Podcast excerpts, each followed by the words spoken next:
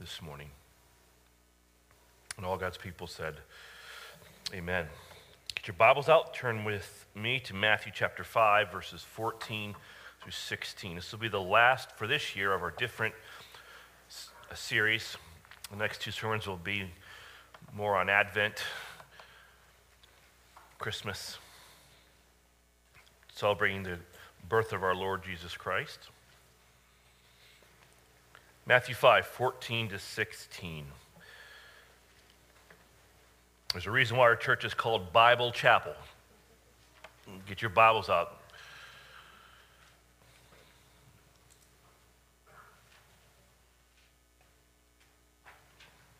It's my conviction and belief that when you hear the Word of God being taught, that, that you need to have your Bible out. If you're ever at a church where there's not a Bible out, where they're not, they're not really quoting much scripture, then that's probably not a place to be. Okay, they're probably there to entertain you. Um, I love people, I love numbers, but I'm here to make disciples. And we make disciples by teaching. So, Matthew 5, 14 to 16. You are the light of the world. A city set on a hill cannot be hidden, nor do people light a lamp and put it under a basket, but on a stand. And it gives light to all in the house. In the same way, let your light shine before others so that they may see your good works and give glory to your Father who is in heaven. I want to begin this morning by talking about what I'm calling values, assuming this, this works. One more time. Hey, there we go. If it's not working, I'll just tell you what to do. Joe, he's our man. If he can't do it, no one can. There we go. Values. Values. What do you mean by values? Well, values are kind of what drives us, it's what, what directs our behavior. And I wanted to put up this next slide, and let's see if this works. There we go. I put this up there kind of for you. If you can read that, I don't know if you can or not, but you're going to get the sermon anyways. So when I send it to you, but you get the idea. If you need to make it dark for now up here, if it helps with the way it looks for everybody here, that's fine. But um, there are kingdom values and there are world values. Because that's really what Jesus is pointing out here. And you see, I put up here, and maybe this is working too. Ooh. Matthew 5, these are the Beatitudes Matthew 5, 3 through 5, 11. And the kingdom value is spiritual bankruptcy. Blessed are those who are poor in spirit. That's really what it means. You are spiritually bankrupt. You have no ability in and of yourself to please God. Okay, you, you just simply can't do it. You are rotten to the core, you are radically corrupt. Okay? Spiritual bankruptcy.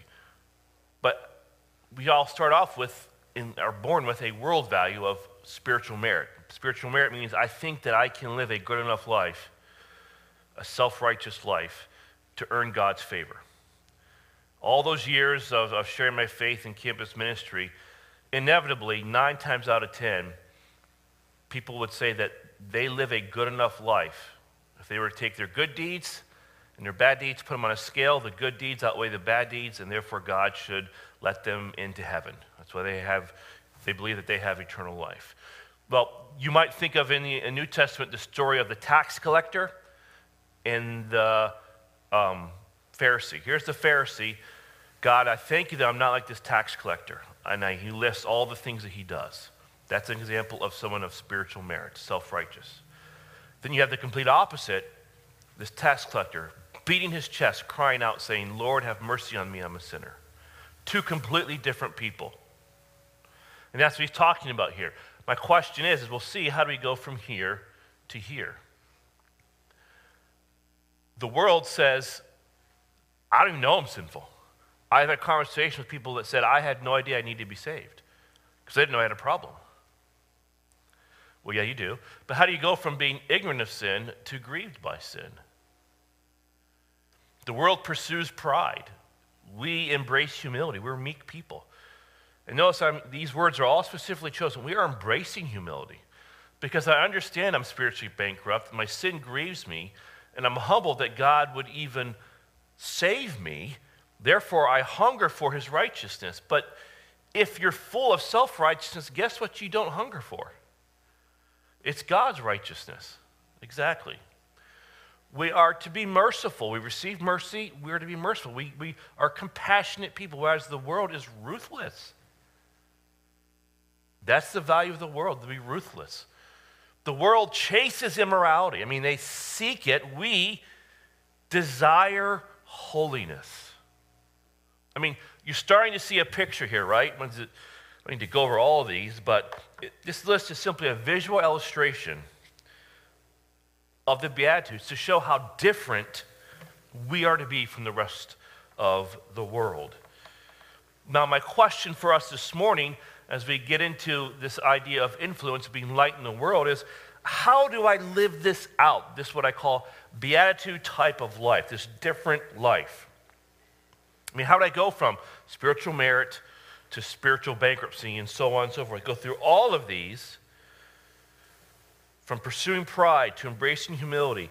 If I go through all of these, all the way down the list until I get to verse 11 to where I, watch this now, I go from retaliating when I'm insulted to absorbing offenses. That one should hit home because that one's hard, right? Quite frankly, they are all hard, but there's a contrast here, which is why you saw, that, again, the first picture of, you have picture of, of Satan and of Christ. It's a different, we're to be different. But we are raised in this world environment that forms us. And by nature, by nature I mean our sinful nature, we are a lot like the world in what we value in terms of how we live our life. But how do I live this beatitude life, this kingdom of God life? Well, first, it begins with the work of God. Through the Holy Spirit, God awakens you to from your spiritual deadness. That's Ephesians 2 5. We are dead in our sins and our trespasses. You have a spirit, you're born with that. It's eternal. It will suffer eternally in hell. Because God, His Word, and, and your spirit, or the souls of men, are three things that are eternal in this world. But your spirit is dead to God. He has to awaken it, He has to give it your spirit, His life. And so it begins with God awakening you from your sin. And watch this He imparts His life to you. Do you hear me on that? He imparts His life to you. John 5 21. With this life, watch this, comes a new heart with new desires. Now, this is what was promised in the Old Testament. In Ezekiel 11, 19 to 20, it's what the prophet Ezekiel wrote. And I will give them one heart, and a new spirit I will put within them. I will remove the heart of stone from their flesh and give them a heart of flesh. So we have a, by nature, when we were born, a hardened heart of stone. God takes away that hardened heart of stone gives us a heart of flesh, a soft heart. He also puts a new spirit within us. Now, watch this, verse 20. That they may walk in my statutes and keep my rules and obey them, and they shall be my people, and I will be their God. So, the desire to obey, to walk in my statutes and keep my rules and obey them, comes from what? The new heart if you don't have the new heart, then you don't desire these things. You will live like the world. See, this is realized now in the New Testament. 2 Corinthians 5:17. Therefore, if anyone is in Christ, he is what? You should know this verse. You're a new creation. The old is gone, the new has come. What is new about you? You have his life in you, you have a new heart, and you have new desires. So, the, the, the first stepping stone to going from here to here, it really starts with this point right here. God awakens me to my sinfulness, and he gives me his life. Now, and it's much more, by the way, than an eternal life. Yeah, you, your spirit will live eternally with him when he gives you his life, but there's more that comes with it. Now, if you are not a believer, the scriptures are very clear. Because this nice, soft heart that God gave you, it's the exact opposite for an unbeliever. Ephesians 4:18, speaking of Gentiles who are unbelievers, they are darkened in their understanding. Watch this, alienated from the life of God. The life of God is not in them. It's not in them because of the ignorance that is in them due to, due to their hardness of heart. They don't have a new heart. They don't desire the things of God. They desire this. In fact, they're ignorant to their sin. They desire pride, self righteousness, immorality. They are constantly in conflict. Okay? They seek comfort. They don't, they avoid the hard things. Let me just give you a, a brief understanding of this right here. Obviously, we seek peace. We're peacemakers, right? The world is constantly in conflict. There's always war. This talks about trials, that blessed are those who are persecuted for the sake of, of righteousness. We welcome trials. You say, well, what do you mean, Pastor? I don't like trials and tests. Well, you are supposed to because you know what happens when you endure and grow through all of that. You're growing, number one. Number two, you are also just like Jesus. He's forming your character within, and you desire that. And so I will welcome them when they come. And I've learned to patiently endure and let God do His work. And in the meantime, while I'm going through these trials, the suffering, guess what happens? This is a promise of God. You share in the fellowship of Christ's suffering. You have a deeper fellowship with Jesus when you suffer. And so that's why I also, you know, you know the world will, will avoid all of that we absorb the offenses, the insults, the slander, all of that. We take it. Okay? Why? Because it's a sign that says that they did this to the prophets, right? They persecute the prophets. They persecute you. That means you're like a prophet, which means what? You're a believer. You see that? But if you retaliate when insulted, did Jesus retaliate? Do the prophets retaliate? No, we don't retaliate. These are things we have to learn. This is the different life that he's calling you to live. So, with this new heart and its accompanying desires to please God, now watch this, because this is the difference maker. He also gives you the ability to obey him. Because if I desire to follow God, and we live by our desires, there's still things that we desire and we still are unable to fulfill those desires. God says, No, I'm going to take care of that for you. I'm going to give you the ability to live out those desires. Acts 1 8, you will receive power when the Holy Spirit comes upon you to be my witnesses in Jerusalem, Judea, Samaria, and the utmost parts of the earth. So you have the desire to live this life, not like the world, but like his kingdom. And now the ability to do that. The power. You are lacking nothing. This is part of what it means when he gives you his life. So it's an eternal life he gives you, but also the ability to live a kingdom You should want to live the kingdom valued life, is what I'm saying. If you don't want to live that life, then it means most likely that you have a heart of stone. You probably never were really saved because it's a transformed life. It's the only way you're going to live this. And you can tell you desire these things or you don't. It's, I mean, it is that simple. There's a transformation that must take place. Now, I don't mean that, that it's, yeah, there are times that you don't want trials. There are times that you are angry and you don't want peace and you get convicted, then you deal and make peace. That's what I'm talking about if you just don't flat out desire these things. In other words, you have people that have been raised in the church and they're no longer in the church. Well, what does that mean? Because they are conveniently say, well, I was saved and I'm good with God, right? Or I will get back with God later. Well, most likely, guess what? You never desired it from the beginning. And so, how do we live out this life? Well, that's the second point.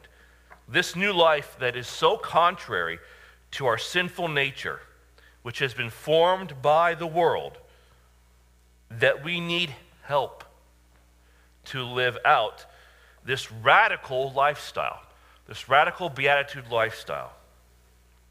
This help only comes from who? The Holy Spirit. That's why he's called a helper. But the helper, the Holy Spirit, whom the Father will send in my name, he will teach you all things and bring to your remembrance all that I have said to you. So, in other words, when you read this Beatitudes, Matthew 5, 3 through 11, you read all of that. It's code, another way of saying you must be empowered or filled, baptized by the Holy Spirit. Because can you do this on your own? You can't. You will fail. In fact, your failure, your struggle with sin, should lead you to your knees to depend and to surrender. And as you read the Bible, you see Peter was this way, right? Has this Holy Spirit, he's a different man. The disciples were this way. Have the Holy Spirit, they're a different person. They go from living by the world's values to living by kingdom values. And it's a process, but it's a process that it's a good test. So the job of the Holy Spirit, it's his job to help you live out the life that God has imparted to you. His life in you. So within each believer is the new heart that desires to obey God. So within each believer is the desire to regularly confess sin, to humbly walk with God, to hunger for righteousness, to eagerly extend mercy to pursue holiness, to seek peace, and to patiently and even joyfully endure insults, persecution, and slander. You live that out in front of a lost and dying world. They're going to take notice. Now, it is in you, this desire and the ability to live this life, because that's the life that God has put in you. So it's much more than eternal life, it is who you are. That is who you are. I kept saying this over and over again over these Beatitudes. It's about character. It is who you are, your being versus your doing. So the more you live according to who you are, your being or your character, the more you will understand this beatitude life. You won't be perfect in living it out, but you should be growing in it, maturing. So work with the Holy Spirit to live out this life that God calls you to live, the life of a citizen of his kingdom. And it is different, folks. It is different. Now, with that understanding, you can now see that Jesus' plan to influence the world in Matthew 5 13 through 16 is salt and light. And it flows out of who you are, your character. Let me give you two examples. Years ago, uh, President Woodrow Wilson told this story. He said, I was in a very common place. I was sitting in a barber chair when I became aware that a personality had entered the room. A man had come quietly in upon the same errand as myself to have his hair cut and sat in the chair next to me. Every word the man uttered, though it was not in the least didactic, it showed a personal interest in the man who was serving him. Before I got through with what was being done for me, i.e., my hair was being cut, I was aware that I had attended an evangelistic service because Mr. D.L. Moody was in that chair.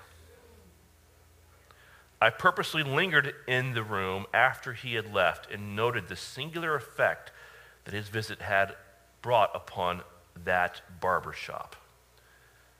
They talked in undertones. They didn't know his name but they knew that something had elevated their thoughts. And I felt that I left that place as I should have left the place of worship. My admiration and esteem for Mr. Moody became very deep indeed. That is influence. That is being salt and light. Now, that's D.L. Moody, right? I mean, D.L. Moody, Moody Bible Institute, kind of a, uh, we call him one of the heroes of the faith, maybe. Well, he's kind of like a super Christian, right? You might be thinking, I can't be like him, and you're right. You can't be like him. You can't be like D.L. Moody. You're called to be something greater. You're called to be, like Christ. Or how about this example from an ordinary guy who, as many of you know, is not as spiritual as D.L. Moody. I'll give you an example from my life. I'm not going to spend much time on this because I went over this before, but you remember that I worked for UPS. Remember this story? I was a jumper, and I would work during the holiday season as a freshman and sophomore year, I think it was, uh, or junior, junior, senior year. Anyways, they would pay us a lot of money. They'd come down to High University, UPS would, and recruit us because we were off from Thanksgiving till January 3rd. And they needed someone to help deliver packages. And I would, paired with a gentleman by the name of Jim Kelly, I'd meet him at the McDonald's parking lot in Chardon, Ohio, and his truck was just filled with stuff. They were so full of stuff that he had to do like six or seven deliveries before he picked me up at like seven or eight in the morning. And he just so I could have a seat to sit, and we would go and we would deliver everything. And I would take the box and run it or walk it to the door and go back. And we were just with each other. And I was such a good worker. And he talked about different people that he had worked with, and a lot of the kids would complain and so on and so forth. Same work ethic issue that we have today was in my day when I was 19, 20 years old. Anyways, he liked me. And it turns out that every uh, morning he would you know, need help, and the person that was responsible for placing him with somebody said, Who do you want? He says, Well, I want Chris. Well, I was just regularly working with him. And the, the people that packed the truck were stunned that we could deliver so much and be done by six o'clock. And the lady that was, you know, placing these jumpers with these drivers said, I have all these other kids that I need to give them some work. He says, either give me Chris or give me nobody he told me. But there's a reason behind that. It's not because I'm a great person or anything. God was at work in Jim's life. As we were driving and, and getting to know each other, and I was you know, working hard and so on and so forth, he talked about his girlfriend he was living with, and he was trying to lose weight, and he was already in shape to begin with. He ate real healthy. But he also would look at other women. And he would see if I would be looking at other women as we were driving, and I would turn away, look away. I didn't want to lust. So, now remember, salt from last week, it slows the decay of a rotting world. So, just as salt is rubbed into meat to slow the decay, it silently preserves the meat. So, salt is the character of a believer who it works silently within society. Now, I had said nothing to Jim about my faith. I simply worked hard, I didn't swear, and looked away so as to avoid lusting after another woman. And he was watching me. I was simply being salt, showing the decay of his immorality. And God spoke through my character and began convicting Jim of his sin. And he asked me why. And then I'll share the rest of the story at the end of the sermon. But he knows that there was something different about me. And I know from Wednesday night's Zoom Bible study meeting, you are all welcome to attend, others have similar stories whereby our, our lifestyle, our character, God speaks through us to influence society. Let's talk about being light.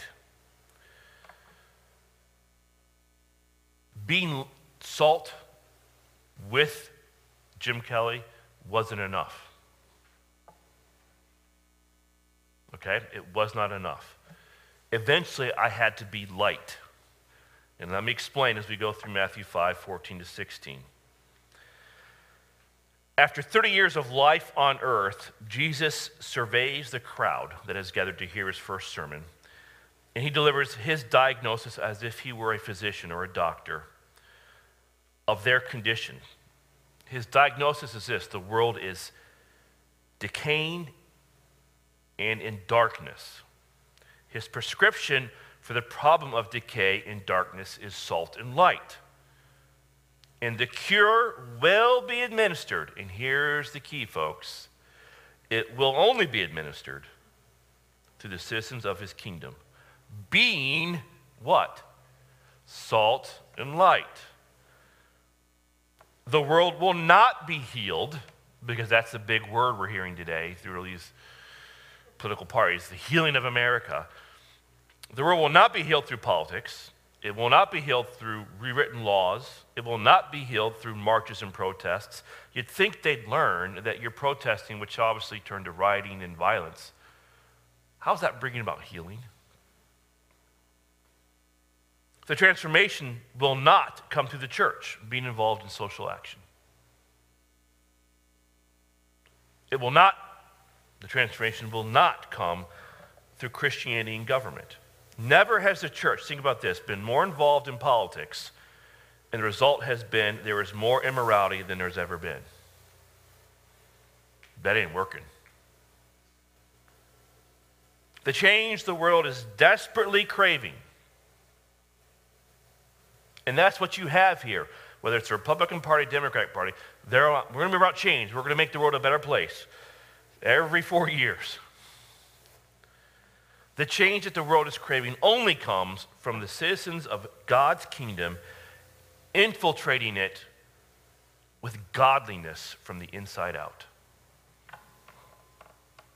That's how the world will be changed. Now look at verse 14. Matthew 5:14. You are the light of the world. You remember from last week the word you? It is an emphatic you meaning it is you and only you, you alone. And I use the analogy of from Star Wars. You're my only hope, Obi-Wan. Right? That's you. You're the light of the world. Now, the question is, what is light? That's what we need to know. Because last week we learned that salt represents what? It's your character. More specifically, salt is the influence of Christian character on the culture. Light represents the knowledge of God. Just sit back and listen to this, because it all makes sense here in a moment. Psalm 36 9 For with you is the fountain of life. In your light do we see light. John 1 4 and 5. In him was life, and the life was what? The light of men. The light shines in the darkness, and the darkness hasn't overcome it. So, the first thing about the knowledge of God and about light is that God is light. And if we are to be light, then guess what? If God is light, we must manifest who?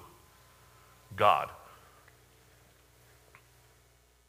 Psalm 119, 105. Your word is a lamp to my feet and a light to my path. So, what else is light? Not only is God is light, but also his word is light. In John 8 12, Jesus spoke to them, saying, I am the light of the world. Whoever follows me will not walk in darkness, but will have the light of life. So finally, we see that Jesus is light. So let's summarize. What is it light? It's the knowledge of God. God is light, the Word of God is light, Christ is light. So that clearly defines the light that we are to shine on the world. God, His Word, and His Son. Now, let me pause here for a moment, and I want to compare salt and light. I want you to think of salt and light as two sides of the same coin that balance each other out in this sense. Salt is hidden. When you salt meat or any food, the salt does what? It quickly disappears as it quietly dissolves into the meat, preserving and flavoring the meat, right? It works secretly to preserve from the inside. So, salt is the influence of Christian character that is quiet but powerful. And I've given you some examples of that. But light does what? It shines on the outside, it is working visibly. Light is manifesting God, His Word, and His Son visibly. It is the communication of the knowledge of God. And what's another way of saying communicating the knowledge of God? It's the gospel. That's what it means. So, on one hand, we live it, we're salt. On the other hand, we preach it, we're light. On one hand, from the inside, we're salt. We affect society's thinking and living by the power of our lives.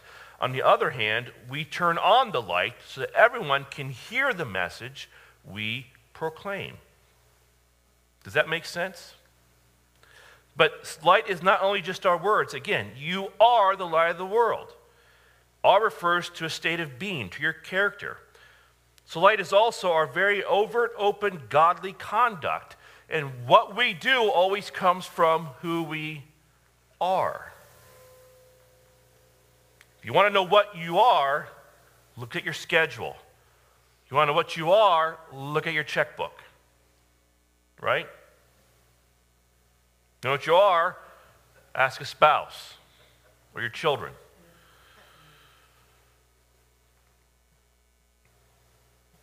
Now, we are to be just a subtle influence like salt. Let me take it back. So, salt or light is our very overt, open, godly conduct. That's what he's saying here. You are the light of the world. We are not to be just a subtle influence like salt. We are to be very open and blatant influence such as light. Okay?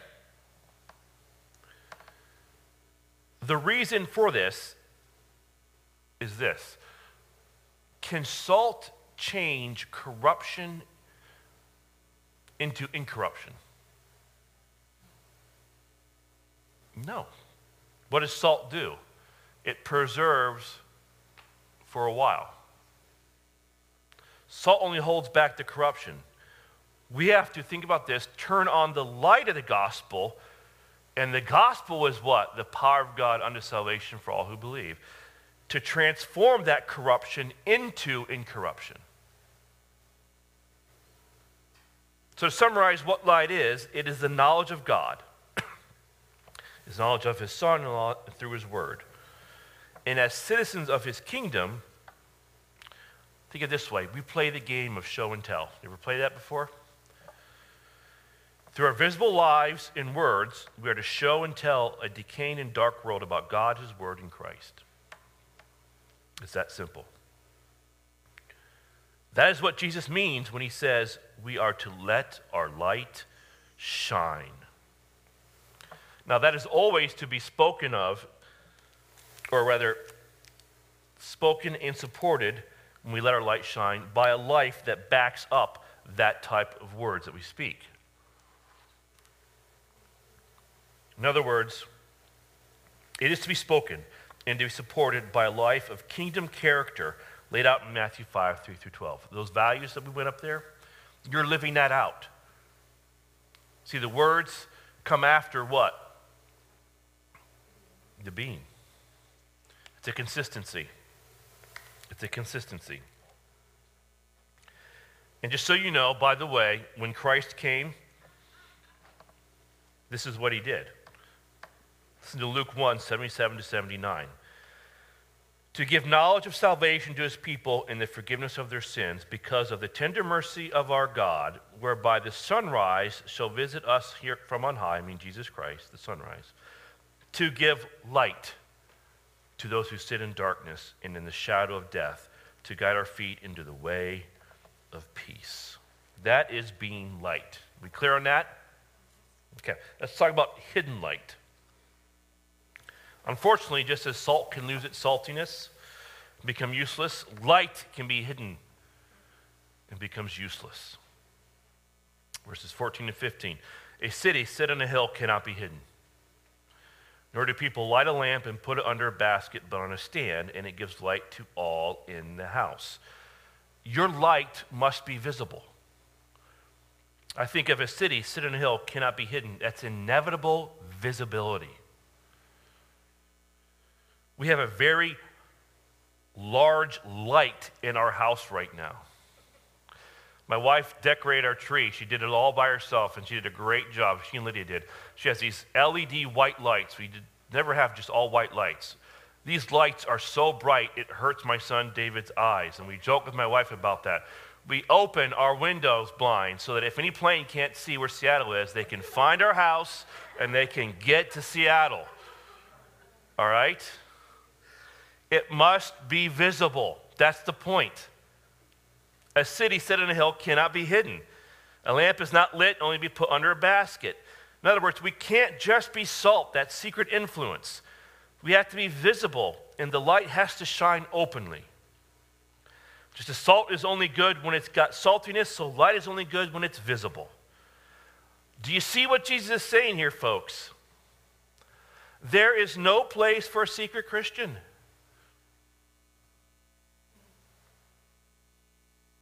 There's no place for a secret Christian. Too many of us hide our light because we're afraid to share our faith. And I'm going to say, by the look on your faces and the absolute dead silence in here now, you're being convicted. Years ago, there was a debate in the church about um, evangelism, specifically initiative evangelism versus lifestyle evangelism. Now, initiative evangelism, which is what I'm teaching you here uh, in our Sunday school class, and also lifestyle evangelism, but it's specifically defined as you take the initiative to share the gospel message with the lost world. You are going, i.e., go into all the world, right? Make disciples. In campus ministry, that meant that we went door to door and proclaimed the gospel. Lifestyle evangelism is defined by sharing your faith by your lifestyle, your good works but without really proclaiming the gospel. One Campus Crusade staff member, and I'll never forget this conversation, actually was confronted by a young Christian woman. She was in a dorm sharing her faith, and this Christian woman confronted her, told her, Stop doing this type of evangelism. She said she must practice lifestyle evangelism first. And the staff member asked this young woman, who lived in that dorm that entire school year, by the way, Well, how many women she had verbally shared the gospel with during the year? And of course, the answer was none. She had lived a godly life. She didn't go out drinking or partying. She was not sexually immoral. She didn't swear and so on. But no one to her knowledge had come to Christ by observing her Christian lifestyle. What was the young woman's problem? She was being salt, right? But she wasn't being what? Light. See, the light cannot be hidden. For us, it means it must be spoken. Do you want to stop hiding your light? If you're hiding your light, do you want to stop hiding your light? I'm going to look my, down like this, and if you raise your hand and say, I want to stop hiding my light, raise your hand. I'm not going to look at you. So if you want to stop hiding your light and let your light shine before men so that they see your behavior and end up glorifying God, I have a test for you. Put your light to the test. Put your actions and your words to a test. And here's the test put a Jesus fish or some Christian sticker on the rear bumper of your car.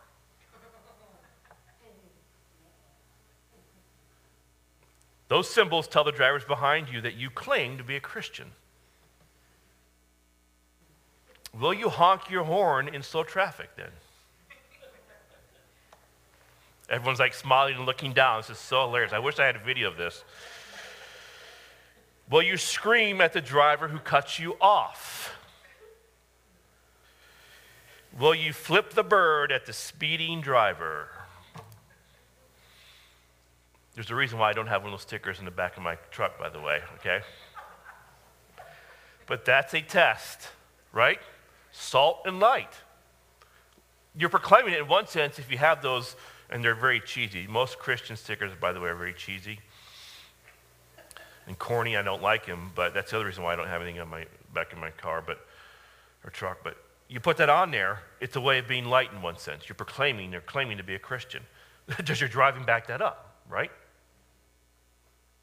And that leads right into what I call beautiful works. Verse 16, in the same way, let your light shine before others so that they may see your good works and give glory to your Father who is in heaven. I want to highlight three calls that I find in this verse. The first is a call to consistency. We must not forget that we're being watched. Whether you believe it or not, in the unseen realm, you're being watched from heaven and from, from angels and believers we believe are watching us, and also that demons are watching us but also unbelievers in this world are watching us. They're watching our lifestyle. And when we fail in public, it's public knowledge. And when you fail publicly, you need to confess publicly. That's what the scriptures state, right? If it's a private sin, you deal with it privately. If it's a public sin, it can be dealt with publicly. We must remember this that every Christian needs this reminder, especially high profile Christians. Because from the fraud of the health, wealth, prosperity gospel preachers and televangelists in the 80s and 90s, to the extramarital affairs of the current megachurch pastors. See, our works either honor or dishonor God. We must be consistent with our lifestyle. Let your light shine before others. Second, there's a call not only to consistency, but a call to beauty. Now, the word used here for works let your light shine or, or your good works.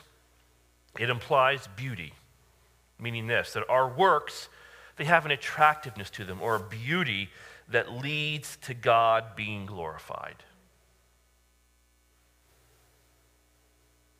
This is what makes, by the way, hiding your light, your, your witness, so devastating.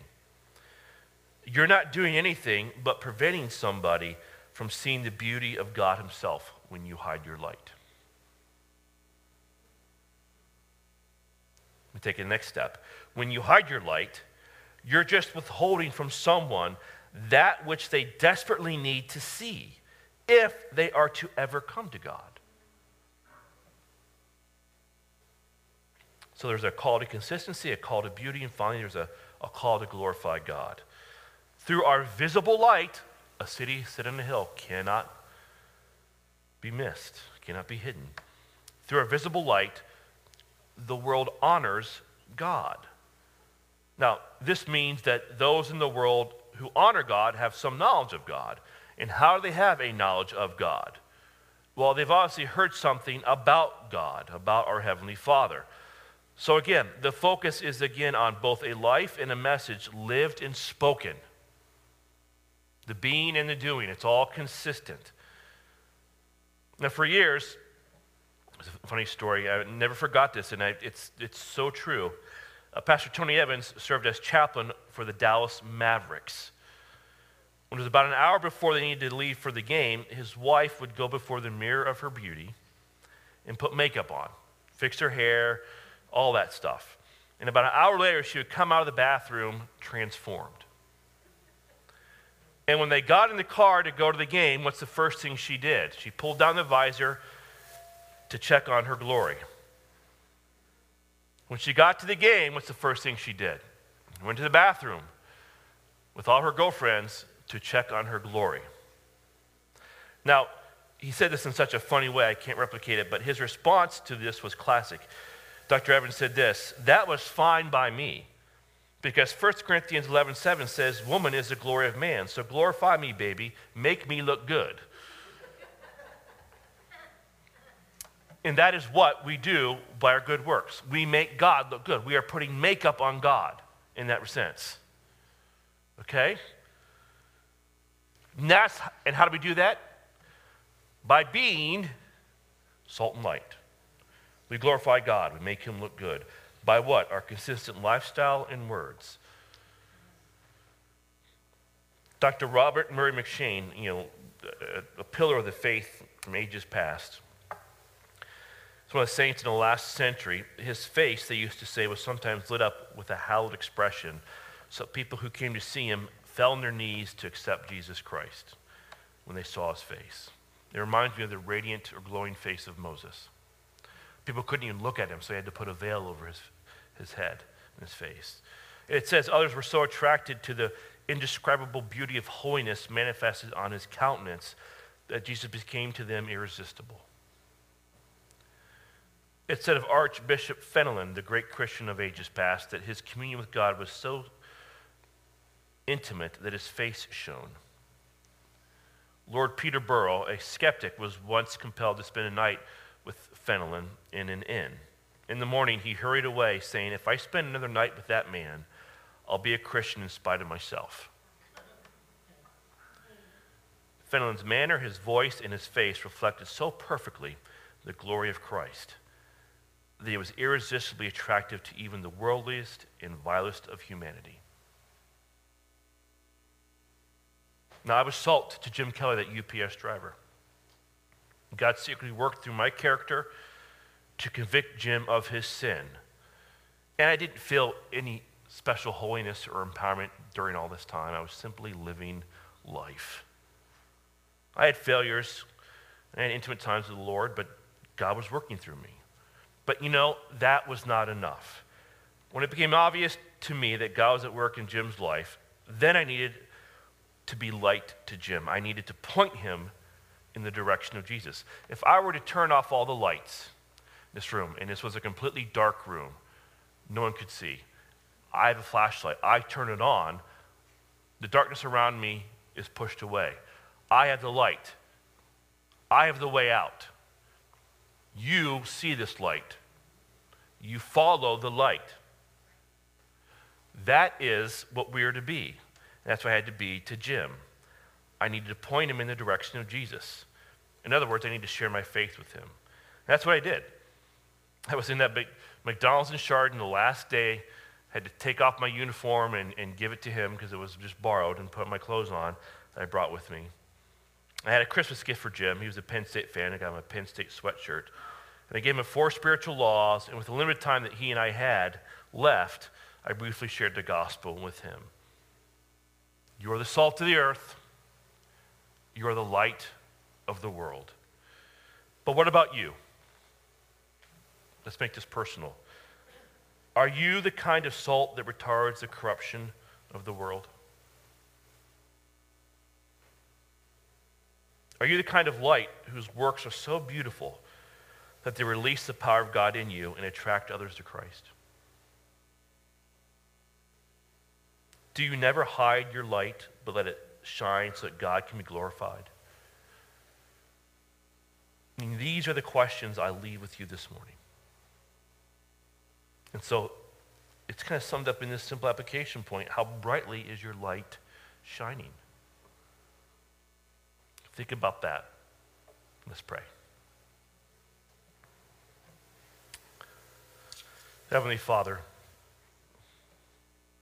your plan to transform the world is to work through your citizens, your children. I thank you for sharing your life with us and giving us everything we need for life and godliness. You've blessed us with every spiritual blessing to have new places. You've equipped us completely. And if we would simply surrender to you, moment by moment, depend upon the Holy Spirit, be empowered by Him, He will live the very life of Jesus Christ through us, through our character and through our words, to transform the world. That is your plan. I pray that we would be more willing participants in your plan. And all God's people said, Amen. If we can put up the announcements real quick, just draw attention to those before we close with a song. The um, tree back there, the angel tree, there are 14, correct, Rodney?